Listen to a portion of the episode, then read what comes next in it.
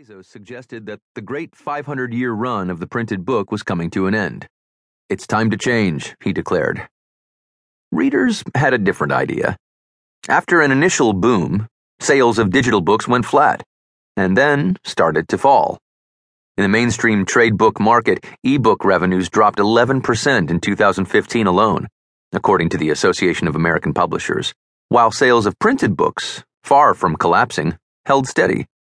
Bookstores, too, have been making a comeback, led by small, independent shops. According to the U.S. Census Bureau, sales in bookstores grew 2.5% in 2015, the first uptick since 2007, and the growth rate strengthened to 6.1% during the first half of 2016. The number of newly opened bookshops has also been on the rise. Bezos underestimated the allure of bricks and paper. With his bookstore chain, he now seems to be admitting that if Amazon is to expand its share of the book market, it will need to invest in bricks as well as bits. Beyond the business rationale, it's hard not to see a certain vindictiveness to Amazon's move. Having come up short in its plan to supplant books and bookstores with digital alternatives, the company is taking its revenge by attacking traditional bookshops on their own turf. Unlike the mom and pop independents, or even the struggling Barnes & Noble chain, Amazon has the scale and the cash required to wage a war of attrition. It can sustain losses on its stores for a long time. Bezos may love books, but what he loves even more is the idea of total victory, with no survivors among the vanquished. The limits of online retail. Amazon Books may just be the vanguard of a much broader push into brick and mortar retailing by the company. In October, the Wall Street Journal revealed that Amazon is planning to open a chain of convenience stores, mainly for groceries, along with drive in depots where consumers will be able to pick up merchandise ordered online.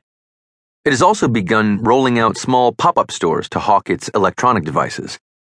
It already has more than two dozen such kiosks in malls around the country, and dozens more are said to be in the works. Even after 20 years of rapid growth, E commerce still accounts for less than 10% of total retail sales. And now, the rise of mobile computing places new constraints on web stores. They can't display or promote as many products as they could when their wares were spread across desktop or laptop monitors. That limits the store's cross selling and upselling opportunities and blunts other merchandising tactics.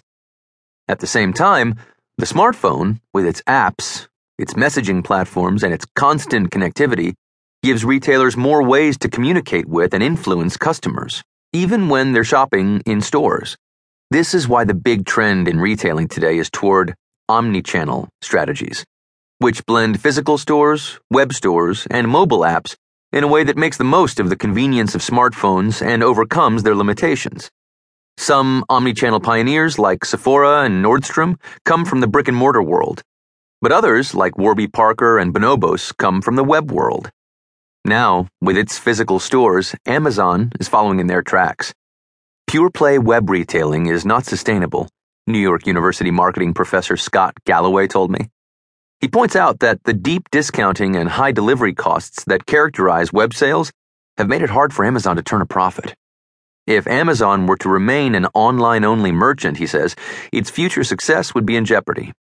He believes the company will end up opening hundreds and then thousands of stores. Beyond its expertise in web sales, Amazon brings distinctive strengths to an omni-channel operation. Its vast, efficient network of warehouses and distribution centers can supply outlets and process returns. It has, thanks to the largesse and patience of its investors, a reservoir of cheap capital that it can draw on to fund a building spree.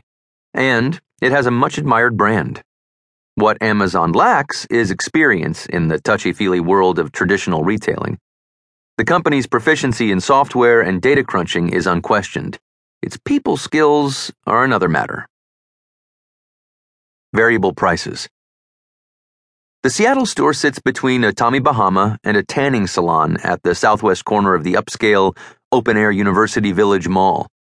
The exterior is clad in brick with black metal moldings around the windows. The floor is hardwood, handsome tea colored planks the shelves and tables are built of thick, grainy boards. Even the big TV monitor up front is encased in a wooden frame. The lighting is bright, the signage crisp, neither cozy nor trendy,